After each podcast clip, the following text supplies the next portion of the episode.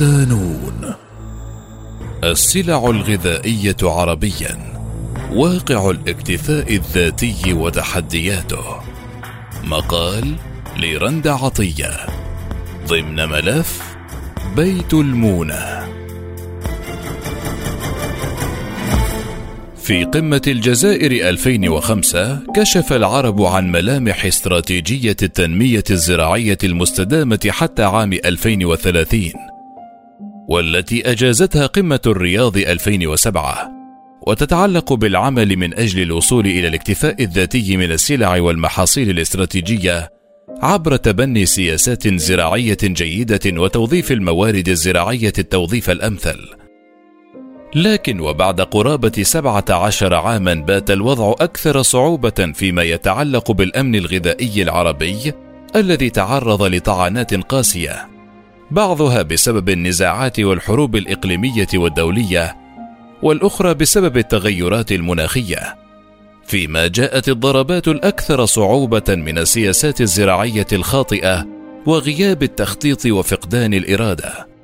قبل أيام كشفت بيانات منظمة الأغذية والزراعة التابعة للأمم المتحدة فاو عن ارتفاع جنوني في أسعار الغذاء العالمية وصل لأعلى مستوياته منذ عشر سنوات بسبب جائحة كورونا والحرب الروسية الأوكرانية وقد مثلت تلك الأزمة معضلة حقيقية للأسر التي باتت بالكاد تلبي تلك الزيادات في السلع الغذائية التي تلتهم أكثر من 60% من مدخول الأسر. تلك الزيادات رفعت معها بالطبع ميزانية الاستيراد، بما أرهق كاهل الحكومات العربية، حيث بلغت فاتورة استيراد الدول العربية من الأغذية نحو 100 مليار دولار سنويًا، وفق تقرير قطاع الشؤون الاقتصادية بجامعة الدول العربية في مايو أيار 2020. بزيادة عشر مليارات دولار عن أرقام عام 2016 فيما حذرت المنظمات الدولية من أن ذلك سيكون له تأثير سلبي للغاية على المستهلكين الفقراء كما حثت الحكومات على اليقظة بشكل خاص في التعاطي مع هذا الملف. في هذا التقرير من ملف بيت المونة نلقي الضوء على أرقام ومؤشرات الأمن الغذائي العربي ودلالات تلك الأرقام ومدى انعكاسها على قدرات المواطن العربي في توفير غذائه بما يقلل الفجوة الموجودة وصولا إلى تحقيق الاكتفاء الذاتي. مع استعراض بعض التجارب الناجحة في هذا المجال. أرقام ومؤشرات عربية. بلغت الأراضي المزروعة في الوطن العربي عام 2020 نحو 72 مليون هكتار فاصل ثمانية بما نسبته 5.4% من مساحة الدول العربية. ويمثل نصيب الفرد من تلك الأرض نحو صفر هكتار فاصل أربعة عشر مقارنة بالمتوسط العالمي والبالغ صفرا فاصل ثمانية عشر هكتار للفرد.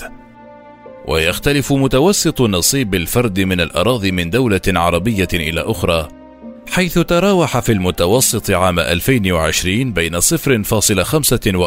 و 0.20 هكتار للفرد في السودان وسوريا والمغرب وتونس وبين 0.17 و 0.10 هكتار للفرد في الجزائر والسعودية والعراق وموريتانيا فيما وصل إلى أقل من 0.09 في باقي الدول العربية. وتقدر نسبة الأراضي الصالحة للزراعة في الوطن العربي 38.5% من إجمالي المساحة الكلية، وتعتبر إنتاجية الأراضي العربية متدنية في مجملها قياسا بالنسب العالمية. لا سيما فيما يتعلق بمجموعة الحبوب التي تمثل عصب الأمن الغذائي العالمي. إذ تقدر إنتاجية الأراضي في الدول العربية بنحو طن فاصل ثلاثة عشر للهكتار مقارنة بثلاثة فاصل ستة بالمئة طن للهكتار على المستوى العالمي وعلى مستوى المياه تقدر الكميات المتاحة في المنطقة العربية بنحو 274 مليار متر. بلغ متوسط نصيب الفرد منها 640 مترا عام 2019 وتراجع إلى 628 مترا عام 2020 وهو أقل بكثير من معدل الفقر المائي المحدد عالميا بألف متر مكعب. وتقدر أعداد السكان في الوطن العربي بحوالي 436 مليون ومائة ألف نسمة عام 2020 يشكلون نسبة 5.6% من سكان العالم فيما تقدر العمالة بنحو 135 مليون نسمة فاصلة ثمانية بنسبة 17.7% من حجم القوة العاملة في العالم. فيما تقدر أعداد العاملين في القطاع الزراعي فقط في الدول العربية ستة بالمئة من إجمالي القوة العاملة مقارنة سبعة بالمئة عام 2019 وتشكل الحبوب والبذور الزيتية قطبي السلع الغذائية في الوطن العربي. حيث تحتكر المساحة المزروعة من الحبوب 60.5% من إجمالي المساحة المزروعة عربيا. تليها محاصيل البذور الزيتية بنسبة 20% فيما ساهمت محاصيل الفواكه بتسعة بالمئة من المساحة الإجمالية. أما بقية المحاصيل الأخرى فتمثل عشرة فاصلة خمسة بالمئة. ويبلغ إنتاج الحبوب في الوطن العربي 53 مليون طن فاصلة تسعة عام 2020 بتراجع ملحوظ عن بقية السنوات الماضية. هذا التراجع بلغت نسبته 1.3% قياسا بما كان عليه عام 2019 وبنسبة 2.39% مقارنة بمتوسط الإنتاج خلال فترة 2015-2019 فيما تشير التوقعات إلى احتمالية استمرار هذا التراجع مستقبلا. ويتصدر القمح قائمة الحبوب بنسبة 48% من الإنتاج الإجمالي لها في حين تقدر مساحته المزروعة بنحو 30% من مساحة الأراضي المزروعة بالحبوب. وتشير الأرقام إلى تراجع إنتاجية القمح بنحو 2.5% عن عام 2019 وذلك لانخفاض المساحة المزروعة بنحو 9.1% مما كانت عليه خلال هذا العام. فيما يتركز نحو 44% من إنتاج الحبوب في الوطن العربي في خمس دول رئيسية مصر والمغرب والجزائر والعراق وسوريا. ورغم أن الذرة تشكل نحو 46% من مساحة محاصيل الحبوب المزروعة عربيا إلا أن كمية إنتاجها تعادل فقط 15% من إنتاج محاصيل الحبوب، فيما يشير إلى تدني إنتاجية هذا المحصول، ويأتي في المرتبة الثالثة محصول الأرز الذي يشكل 10.6% من إجمالي إنتاجية محاصيل الحبوب في الوطن العربي. علما بأنه لا يشكل سوى 2.2% فقط من مساحة الأرض المزروعة بالحبوب.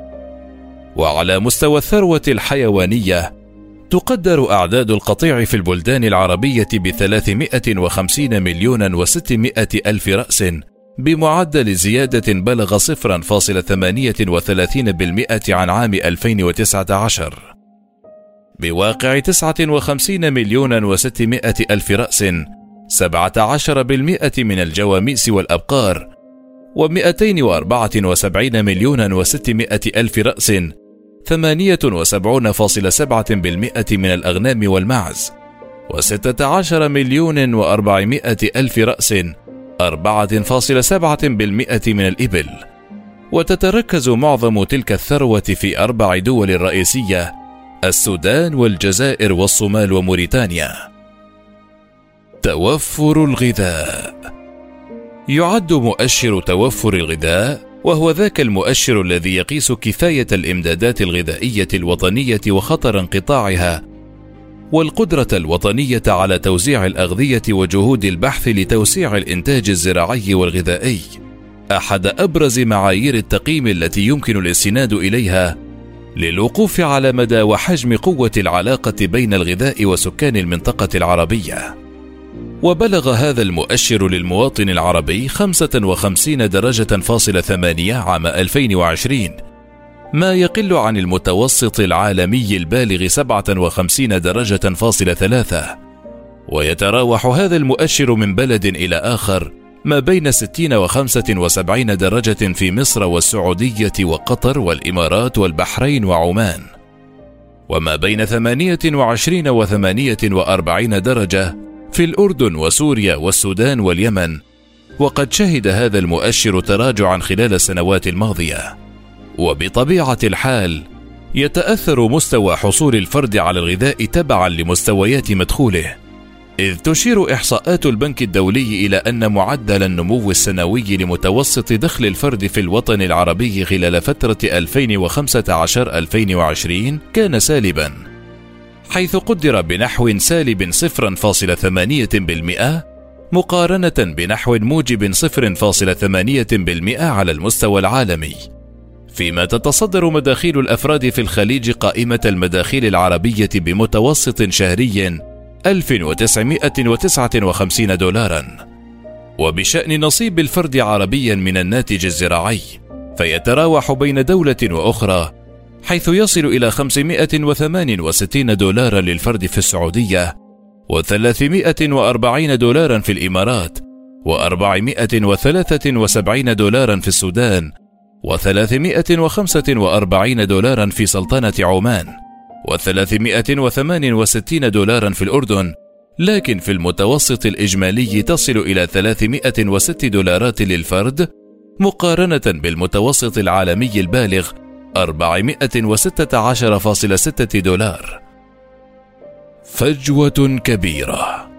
بذلت الدول العربية جهودا عديدة لتنويع سلعها الغذائية في محاولة لتقليل الفجوة الغذائية قدر الإمكان حيث ارتفع الناتج الزراعي في الوطن العربي من 75 مليار دولار فاصل اثنين عام 1997 إلى 98 مليار دولار عام 2007 وإلى 140 مليار دولار فاصل 75 عام 2017 كما ساهم بنسبة 13% من الإنتاج المحلي في الدول العربية لكنها الجهود التي لم تستطع الوصول إلى مبتغاها. وكانت المنظمة العربية للتنمية الزراعية قد أعربت عن قلقها إزاء زيادة قيمة الفجوة الغذائية في الدول العربية. والتي بلغت عام 2012 قرابة 34 مليار دولار سنوياً. تمثل الحبوب أكثر من نصف تلك الفجوة متوقعة زيادة هذا الرقم لا سيما في الحبوب واللحوم ليصل إلى 60 مليار دولار بحلول عام 2030 وقد شهدت السنوات الأخيرة مع بداية الألفية الجديدة زيادة واضحة في معدلات الجوع ونقص التغذية. لعدة أسباب بعضها يتعلق بالأزمات السياسية والنزاعات التي عانت منها بعض الدول وأخرى خاصة بالتغيرات المناخية كالتصحر والجفاف وندرة المياه وانتشار الآفات الزراعية مع زيادة الأسعار.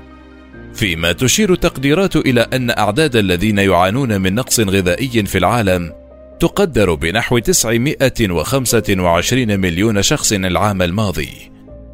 وتتراوح معدلات الجوع ونقص الغذاء في الدول العربية من بلد إلى آخر.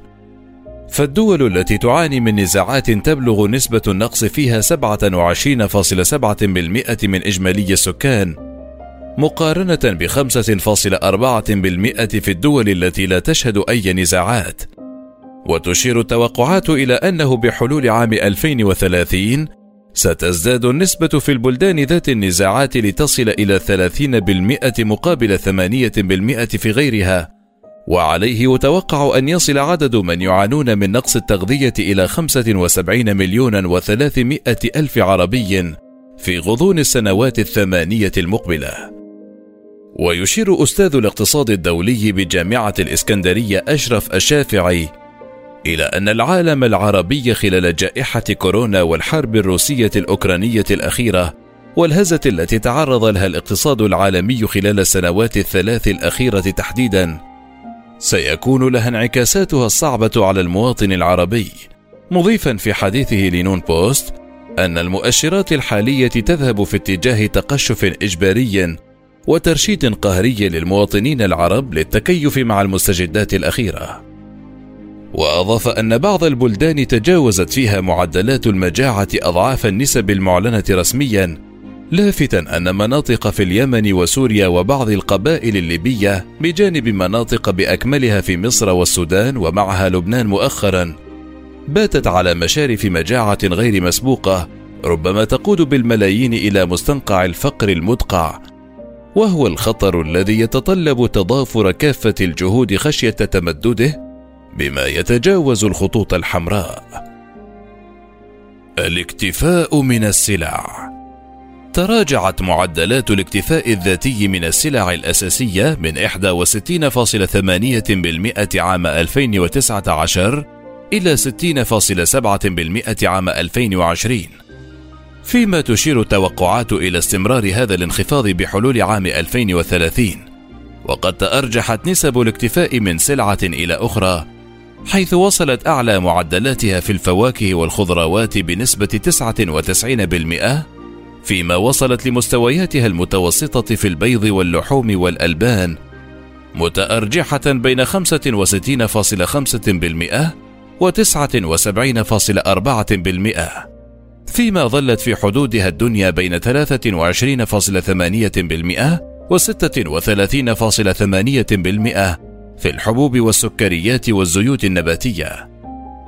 وفيما يتعلق بالقمح كونه السلعة الأبرز في منظومة الأمن الغذائي العربي فقد شهدت الخمسون عاما الماضية تراجعا في منحنى الاكتفاء الذاتي من هذه السلعة الاستراتيجية بصورة كبيرة منحدرة من معدل التسعين بالمئة تقريبا عام 1970 إلى 49.5% عام 1977 ثم 40.4% بداية التسعينيات ليرتفع بنسبة طفيفة العام الماضي ليصل إلى 41.6%. ويعني هذا أن أكثر من نصف الخبز الذي يحتاجه العرب تتحكم فيه دول الخارج. وهي المعضلة التي تكشفت بصورة أكثر قسوة مع الحرب الروسية الأوكرانية الأخيرة، والتي أثرت على أكثر من ثلث الإمدادات العالمية من الحبوب بصفة عامة. ويرجع الباحث في مركز الاستشارات الاقتصادية العربية بالقاهرة أحمد زيدان فشل تحقيق العرب للاكتفاء الذاتي من السلع الغذائية إلى عدة أسباب قسمها إلى ثلاثة أقسام الأول يتعلق بالسياسات الخاطئة التي تتبعها معظم الحكومات العربية والتي لا تراعي فيها التطورات التي شهدتها علوم الزراعة بما تتناسب والبيئة العربية إذ تعتمد الكثير من النظم الحاكمة على سياسة الإكثار من السلع التصديرية أكثر منها الاستراتيجية، لذا يلاحظ زيادة رقعة المساحة المزروعة من الموالح والفاكهة والخضروات على حساب القمح والأرز. أما القسم الثاني فيتعلق بغياب الإرادة السياسية والتي حملها الباحث في حديثه لنون بوست الجانب الأكبر من المسؤولية لافتا إلى أن الأزمة في أولها وآخرها أزمة إرادة. فإن توفرت لتغير الوضع على حد قوله منوها إلى وجود ضغوط دولية على بعض الدول للحفاظ على معادلة مستمرة للغذاء تمنح القوى الكبرى التفوق. بما يسمح لها توظيف تلك السلع كأسلحة ضغط وحرب وابتزاز تجاه الدول النامية. واختتم زيدان أقسامه الثلاثة بالإشارة إلى العوامل المناخية كالتصحر وندرة الأمطار والمياه مع انتشار الأوبئة أحيانا مشيرا أن تلك العوامل لعبت دورا في ضرب الخارطة الزراعية في بعض البلدان كسوريا والعراق واليمن والسودان. وأن تلك الدول فقدت الكثير من تفوقها بسبب تلك العوامل مشددا على سوريا التي تخلت عن اكتفائها الذاتي من القمح بسبب موجة الجفاف التي ضربتها قبل تسعة أعوام وأزاحتها عن منصات التفوق في هذا المحصول الاستراتيجي. وتشير التقديرات إلى إلحاق الجفاف أضرارا بأكثر من 44 مليون شخص في المنطقة العربية بين عامي 1990 و 2019 ففي الأردن كان أثر الجفاف وقلة الأمطار وراء انهيار الإنتاج الزراعي. الوضع كذلك في فلسطين المحتلة حيث تأثرت أشجار الفاكهة بالآفات الحشرية، وفي السودان جرفت ملايين الأفدنة بسبب الفيضانات ما أدى إلى نفوق الماشية وغرق المنازل والمحاصيل. ومن العوامل التي أدت إلى تفاقم أزمة الاكتفاء الذاتي سوء التخزين وهدر السلع الغذائية فعلى سبيل المثال وصل الفاقد السنوي من القمح في مصر عام 2015 قرابة أربعة ملايين طن بما نسبته 40% من إجمالي الإنتاج. بجانب الأزمات التي تشهدها بعض البلدان كاليمن وليبيا ولبنان والسودان وغيرها من البلدان التي أثرت اضطراباتها السياسية والأمنية على مواردها الزراعية وقدراتها على الاكتفاء الذاتي من المحاصيل. نماذج ناجحة. رغم الجهود التي بذلتها ولا تزال تبذلها الدول العربية من أجل تحقيق الاكتفاء الذاتي والتي لم تحقق أهدافها بالشكل المطلوب تبقى بعض التجارب الناجحة هي المرجعية التي يستند إليها البعض للتأكيد على أن الأزمة أزمة إرادة وتخطيط أكثر منها أزمة موارد وبيئة مناسبة. وتتصدر تلك التجارب التجربة العراقية حيث نجحت بغداد في تحقيق الاكتفاء الذاتي من القمح للعام الثالث على التوالي ليصل حجم إنتاجها عام 2021 إلى أربعة ملايين طن فاصل خمسة. ورغم تراجع هذا المعدل عن عام 2019 مثلا والذي بلغ إنتاجه أربعة ملايين طن فاصل سبعة إلا أن العراقيين نجحوا في تحقيق الاكتفاء الذاتي من تلك السلعة إذ يحتاجون سنويا قرابة أربعة ملايين طن فاصل اثنين. وتنطلق أهمية التجربة العراقية من كونها استطاعت تجاوز الظروف السياسية والأمنية المضطربة التي تشهدها البلاد منذ عام 2003 ورغم ذلك تبنت البلاد مشروعا وطنيا عام 2010 لتعزيز سلة الأمن الغذائي. من خلال تحقيق الاكتفاء الذاتي لدى أكبر قدر ممكن من السلع على الأقل السلع الاستراتيجية. ومن التجارب الجيدة نسبيا في هذا القطاع السياسة التي تبناها المغرب مؤخرا لدعم خارطة إنتاجه الزراعية حيث ضخت البلاد ما بين عامي 2008 و 2018 استثمارات في المجال الزراعي بلغت 104 مليارات درهم. فضلا عن سياسات دعم المزارع وهو ما أدى إلى ارتفاع الناتج المحلي الزراعي إلى 5.25% مقابل 3.8% لدى بقية القطاعات الأخرى. كما زادت الصادرات الزراعية بنسبة 17% دول الخليج هي الأخرى استطاعت تحقيق أرقام إيجابية في هذا المسار حيث حققت الاكتفاء من معظم محاصيل الخضروات كما تبنت بعض الاستراتيجيات للتغلب على مشاكل المناخ لديها وقلة الأراضي الصالحة للزراعة.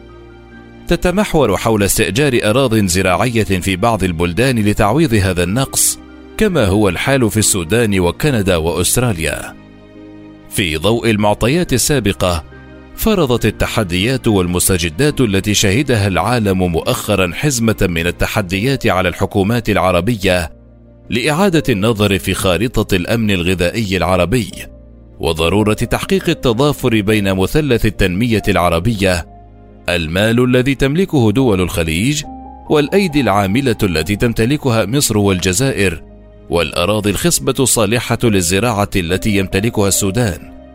وبتضافر هذا الثلاثي تحت مظلة الإرادة السياسية العربية يمكن للعرب أن يحققوا الاكتفاء الذاتي من السلع التي ربما تضع قرارهم واستقلالهم السياسي على المحك وتعرض الملايين منهم للموت جوعا.